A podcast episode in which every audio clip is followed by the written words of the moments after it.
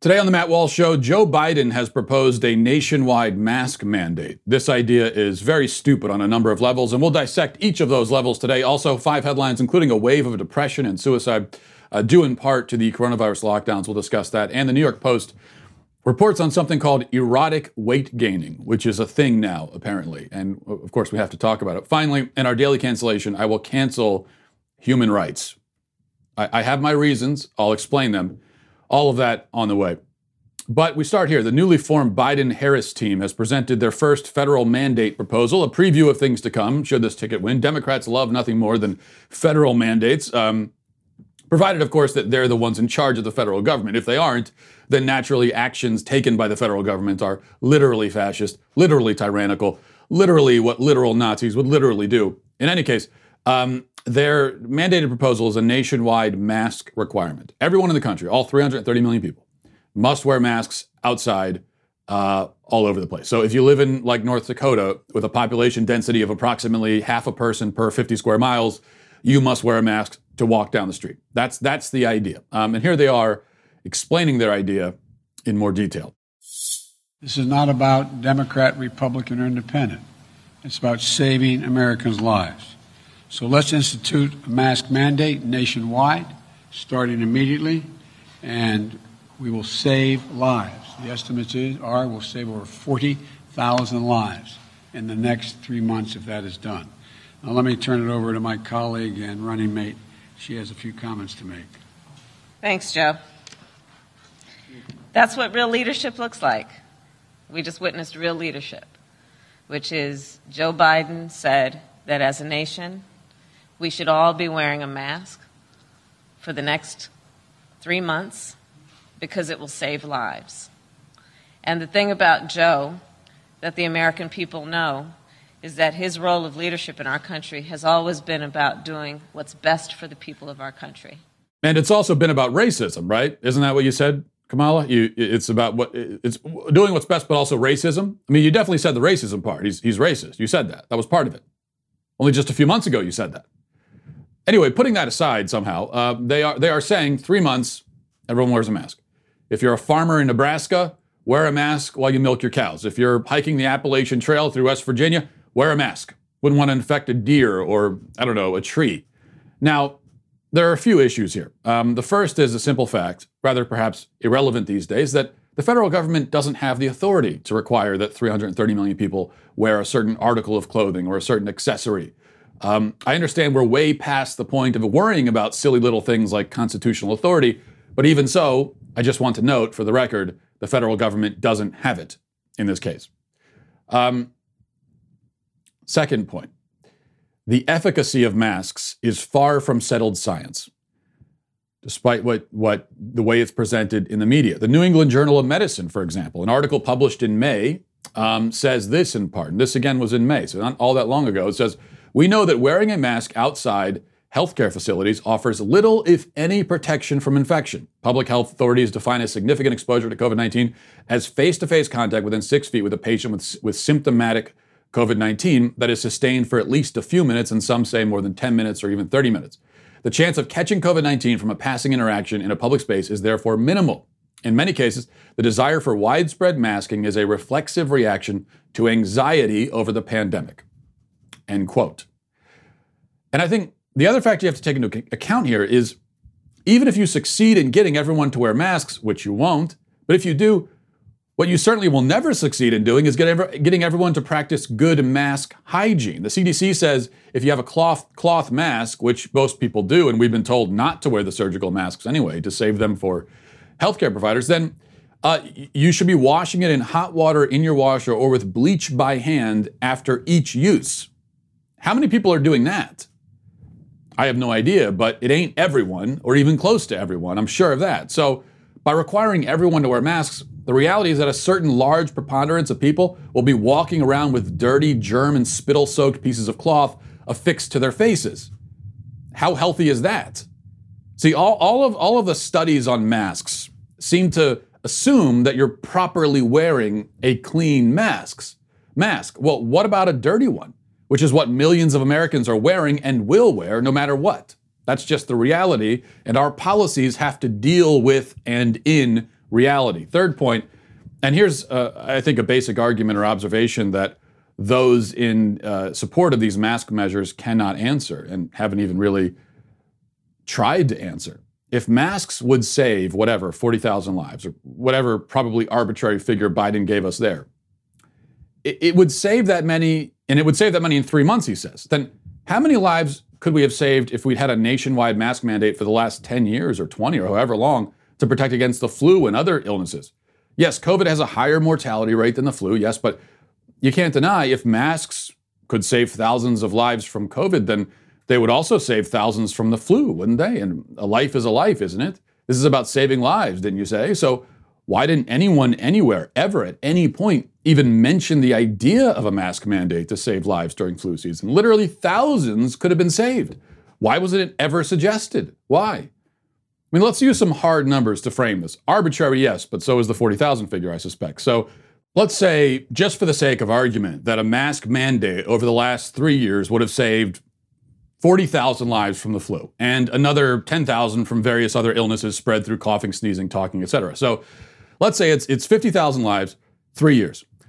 It, it seems like a very conservative estimate if Biden is telling us 40,000 can be saved in three months from COVID. So again, let's, let's just say it's 50,000 lives over three years.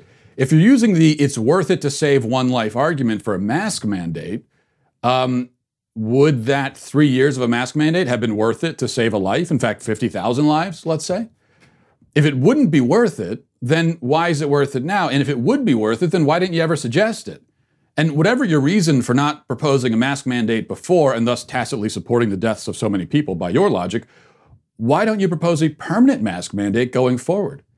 Because whatever time period you suggest for the mask mandate, three months, six months, whatever it is, um, what happens when that period is up? Let's, you know, w- w- let's say we have a mask mandate for six months, okay? 180 days. What happens on day 181? Are lives not worth saving anymore? Save lives for 180 days, but not 181 days? See, this doesn't make sense.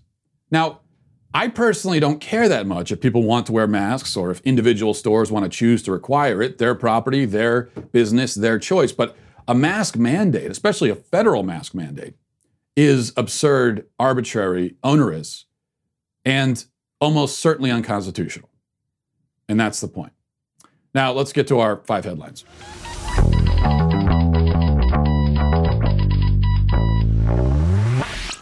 Before we talk news here, uh, I got to tell you about our, our, very good friends at Rock Auto. You know, the last thing anybody wants to do right now is spend hours at an auto parts store. Last thing anyone wants to do anytime is spend hours at an auto parts store, or frankly, any other kind of store. Uh, it's so much easier to just go to rockauto.com. You know, it, it's better to do that than to walk into the store, go through the whole rigmarole, answer all the questions, then just go online. They order the part, part anyway. You could have done that yourself. Go to rockauto.com. You've got it at your desk. You've got it at your in, in your pocket that you carry around your phone. Rockauto.com always offers the lowest prices possible, rather than changing prices based on what the market will bear, like airline airlines do. Um, why spend you know twice as much for the same parts? Uh, why spend twice as much for a smaller selection? Is an even better question. Rock, RockAuto.com is a family business serving auto parts customers online for 20 years. Go to RockAuto.com to shop for auto and body parts from hundreds of manufacturers. Uh, the RockAuto.com catalog is unique, very easy to navigate, and uh, you can quickly see all the parts available for your car truck. Go to RockAuto.com right now. See all the parts available for your car truck. Write Walsh in there. How did you hear about us box so that they know that we sent you? Okay, number one, journalists today. Journalists today are celebrating another journalist who asked a question it's it's a little bit of scare quote overlord here, overload, but uh, basically this it's all bullcrap is what I'm saying. But he asked a question and is being hailed and celebrated for uh, this question. Listen to it here. After three and a half years, do you regret it all? All the lying you've done to the American people. all the what? All the lying, all the dishonesties. That who has done? You have done. Uh, Tens of yeah, thousands. Go ahead, please. Please. Uh, go ahead. I, I wanted to ask about the payroll tax. So what we have here is what we've seen for, uh, especially during the Trump. Now it's, it's, been this way for for decades, really, but especially during the Trump era. This is journalism as performance. Uh, it's not journalism at all. It's just it's a performance. He's, he's he's performing for the camera. What other point would there be to that question? Well, you know, you- you're asking the president of the United States a question. You're in a press conference. Um, this is this is supposed to be a service that you're providing for the people, so that we can get answers and that sort of thing. What kind of answer? What kind of answer do you think you're going to get from that? No, what he was hoping for. In fact, this was just antagonism. Uh, this was he was hoping for some kind of angry response from Trump, and then he could mix it up and uh, try to embarrass Trump, and at the same time elevate himself. Of course, that's what this is all about. But uh, that's you know, I didn't go to journalism school, but admittedly, but I, I don't think that's what journalism is actually supposed to be. Number two, David Blaine is back, the magician, performance artist. Uh, I guess that's what we call him. He's got a new stunt planned. Big deal. Hasn't done anything in 10 years, okay? What has he cooked up for us now? A decade later. He's been working on this, we're told, for a decade. What is it? He had, well, what he's going to do is he's going to hold on to some balloons and float really high. That's the plan. Here's the, the preview.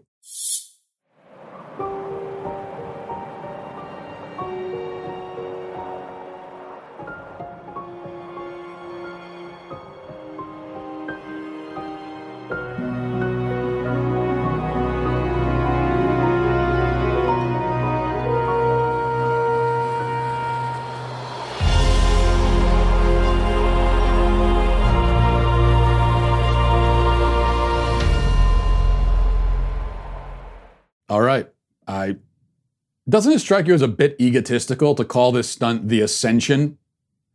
But you know, the, the real problem is is that a, a guy already did this. Remember, there was that guy that tied balloons to his lawn chair and floated up to like Mars or something, I believe, if I remember correctly.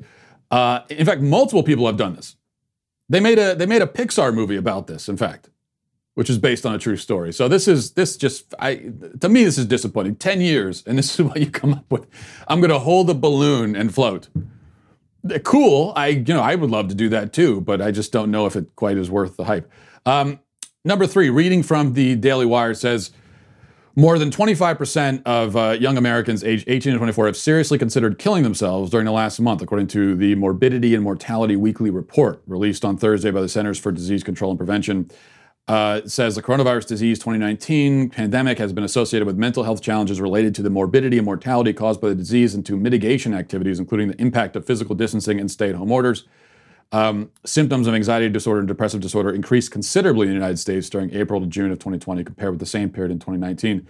Now, this is many of us warned that this was going to happen. You're, you're not only taking away people's jobs and livelihood, you're isolating them, um, keeping them shut away from contact with other people. And so, of course, you're going to have now, especially for someone who's already dealing with depression, dealing with uh, anxiety, mental illness, whatever it is, shutting them away. And on top of that, you're also bombarding them every single day with uh, with you're going to die, it's a disaster, it's the end of the world type of stuff. So it, it's just it, it, it's not surprising. It's tragic and horrible. It's not surprising it would have this effect. Remember, Trump brought this up months ago, and again, the, our truth-seeking, truth uh, journalists in, in the media mocked him for it and fact-checked him. Trump brought up months ago that this is going to lead to suicide and depression. And then we got all the fact check. Oh, no, it isn't. They said, well, here we are. Although I do think we should also note, it, it, because it's important, that, you know, and this is this is one of the reasons why um, the this the, the lockdowns and the effect on mental health has been so bad is because we, we already live in a culture that is very depressed and much more suicidal than at other points in history.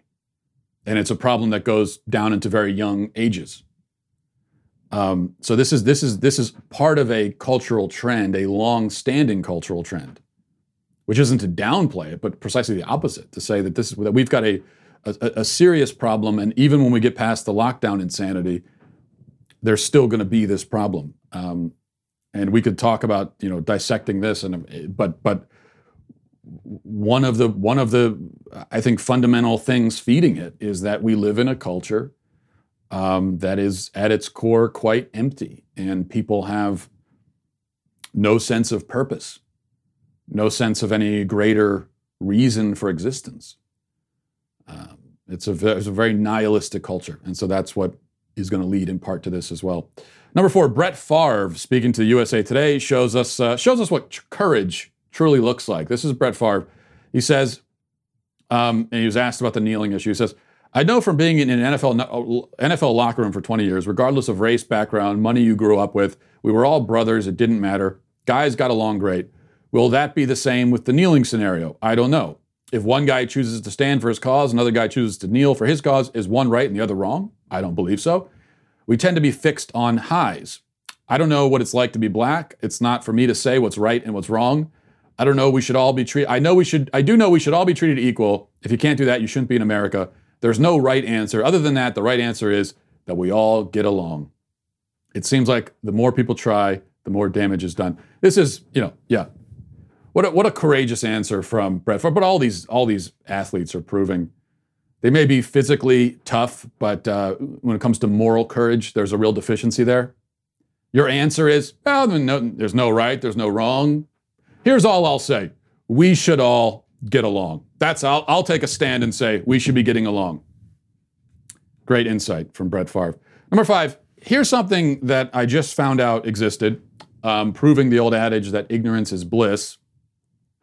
Erotic weight gaining is a thing unfortunately. The New York Post reports on the important story of a guy named Brian, nicknamed Gainer Bull, who uh, has intentionally gained over 300 pound, pounds. He eats 10,000 calories a day.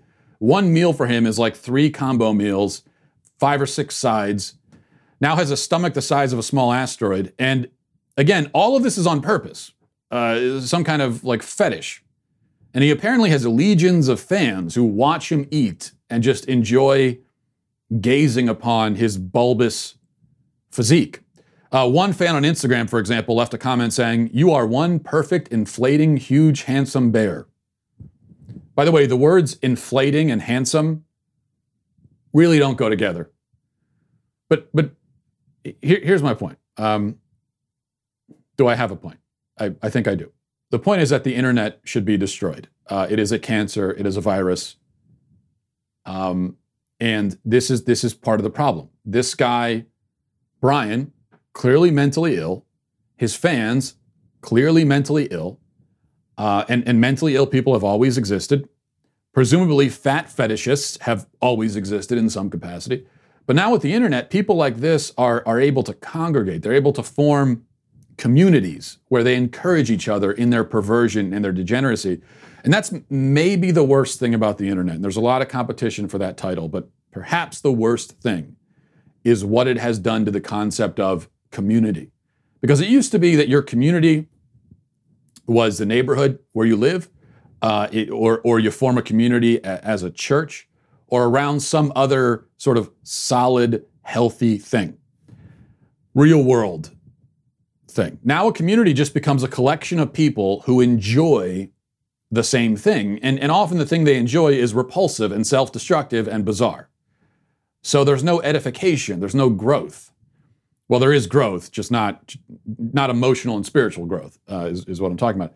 There's nothing, nothing positive to come of, of the community other than this mutual encouragement to continue being weirdos.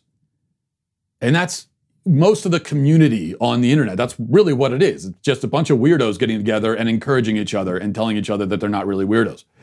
Um, you, you, know, you, it's it's someone has some some freaky, gross thing they're into. They can just Google it, and boom, they find a whole collection of other lunatics just like them. Whereas in the past, before the internet, you, you know, they would have hidden that part of themselves in shame, as they should maybe seek counseling for it. Either of those options are better than what we have now. Um, and because now you can you can you know it's certainly preferable to, to, or preferable to going on Instagram and getting your kicks by watching a morbidly obese man eat a burrito, which is what's where we are now. And, and, by the way, this cheapening of the idea of community, it, it doesn't just apply to this fetish type, type of stuff.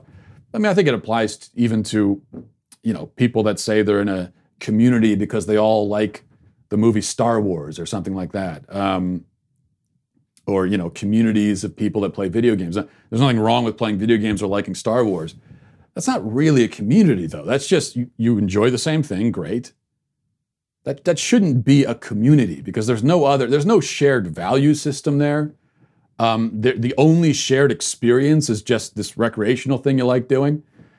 Uh, it's not really what a community is, is supposed to be. And we, we as humans do need community, but we're finding we are we are uh, fulfilling that need in these kinds of communities around some one little thing that we like, even if it's a perfectly fine thing, rather than fulfilling that need through a real, real life, um, you know, community.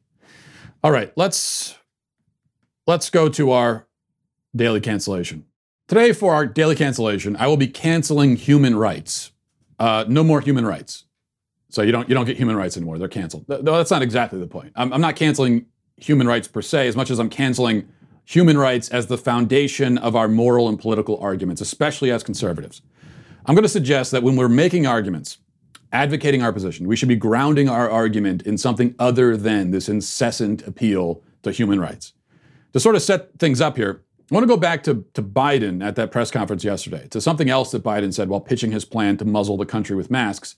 I didn't play this earlier, um, but but this was this this was something else he said during that press conference that I thought was interesting. Listen to this. Today, I want to talk about one thing, very straightforward. It doesn't have anything to do with Democrats, Republicans, or independents. It has to do with uh, a simple proposition. Every single American should be wearing a mask when they're outside for the next three months at a minimum. Every governor should mandate, every governor should mandate mandatory mask wearing. The estimates by the experts are it will save over 40,000 lives in the next three months. 40,000 lives. The people act responsibly. And uh, it's not about your rights, it's about your responsibilities as an American. It's not about your rights, it's about your responsibility. It's a rather extraordinary thing for a presidential candidate to say, especially one on the left. Now, some on the right, some conservatives, are acting quite scandalized and outraged by this comment from Biden. Um, but I'd like for us to, rather than putting our hands up against our foreheads and fainting like Victorian women over this comment, I'd like for us to stop and really think about what's being said here. I obviously disagree with the mask mandate idea, and so I disagree that it's our responsibility to all wear masks all the time, everywhere. But uh, I, I appreciate the framing. And I think this is a good strategy by Biden to flip this rights thing around and focus on the other R word, which is responsibility. And this is exactly what conservatives should be doing. Not about masks, but in general. In the battle of ideas, we should be making responsibility much more the foundation, the centerpiece of our political uh, and, and moral arguments rather than constantly going on about rights. Because that's all, all it ever it is now. So we're talking about our rights. The problem with human rights is that it's an incredibly vague concept. There's no agreed upon definition of it.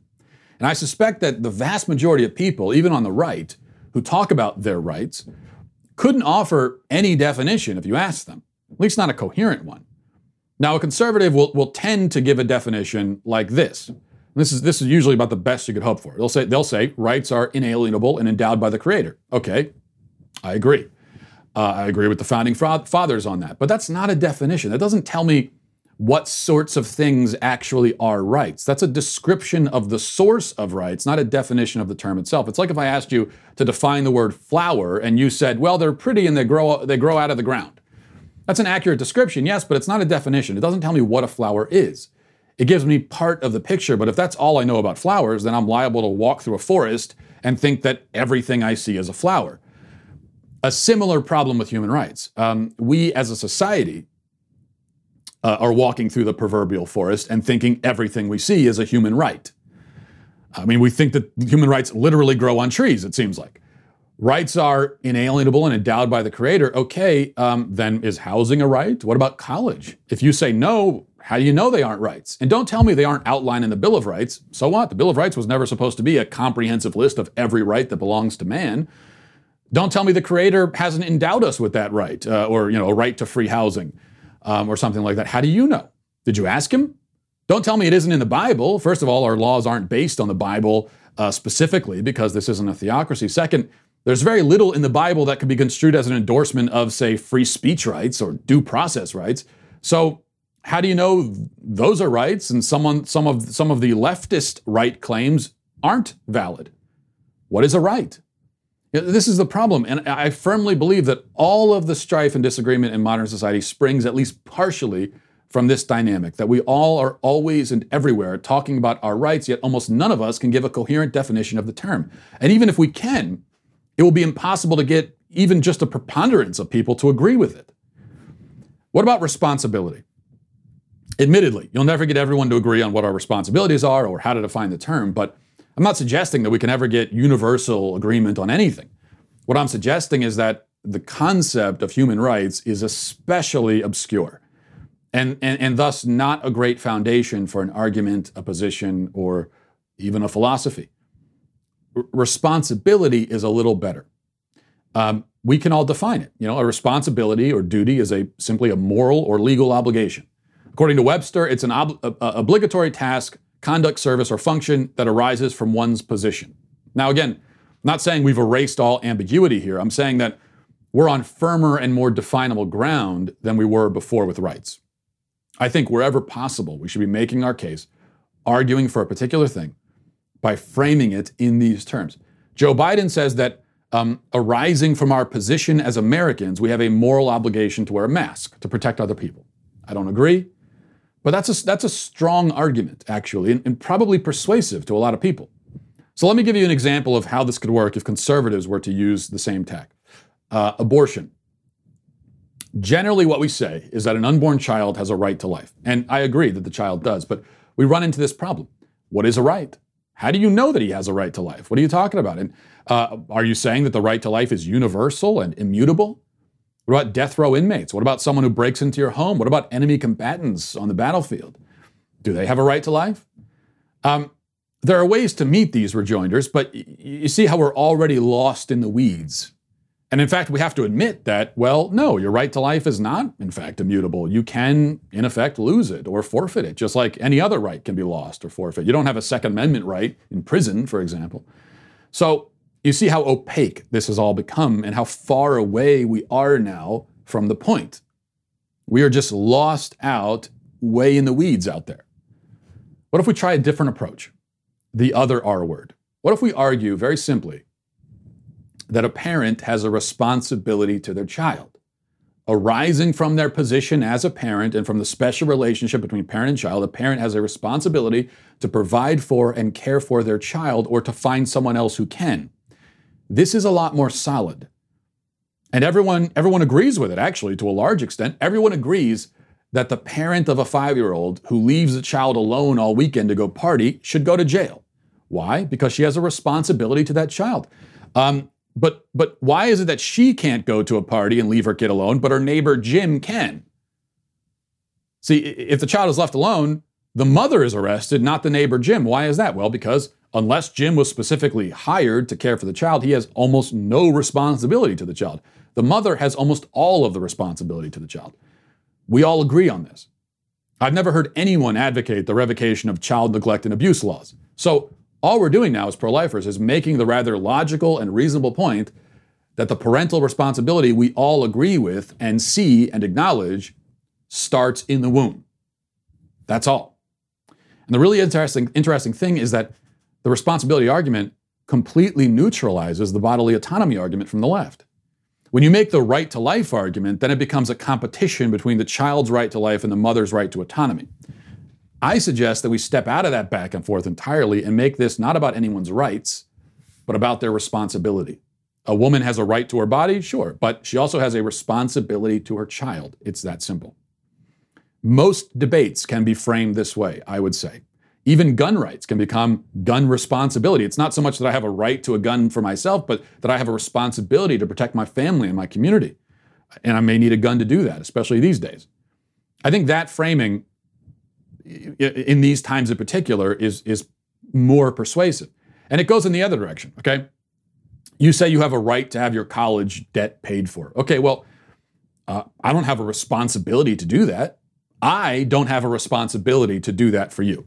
See, rather than making vague claims about your rights, what you're really what you really need to explain is why I have a responsibility to pay for your college. That's going to be a much more difficult case to make. We're so conditioned in this country to think always about our rights, talk about our rights, scream about our rights.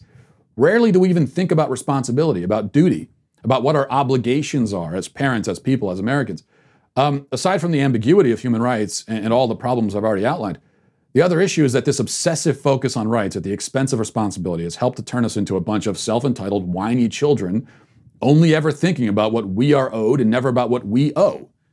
There's quite a lot of focus on what other people owe, especially what other people owe us, certainly. Those rich people, those privileged, et cetera, and so forth, they owe us so much. They owe, they owe. What about you? What do you owe? What are your duties? What are, what are you obliged to do? And this is how we should think, and how we should encourage others to think, and how we should present our arguments. And so, for now, human rights are canceled. At least we have to stop talking about them. Talk about responsibility instead. That's going to do it for uh, this week, everybody. Have a great weekend. Uh, Godspeed. If you enjoyed this episode, don't forget to subscribe. And if you want to help spread the word, please give us a five star review. Tell your friends to subscribe as well. We're available on Apple Podcasts, Spotify, wherever you listen to podcasts. We're there. Also, be sure to check out the other Daily Wire podcasts, including The Ben Shapiro Show, Michael Knowles Show, and The Andrew Klavan Show. Thanks for listening.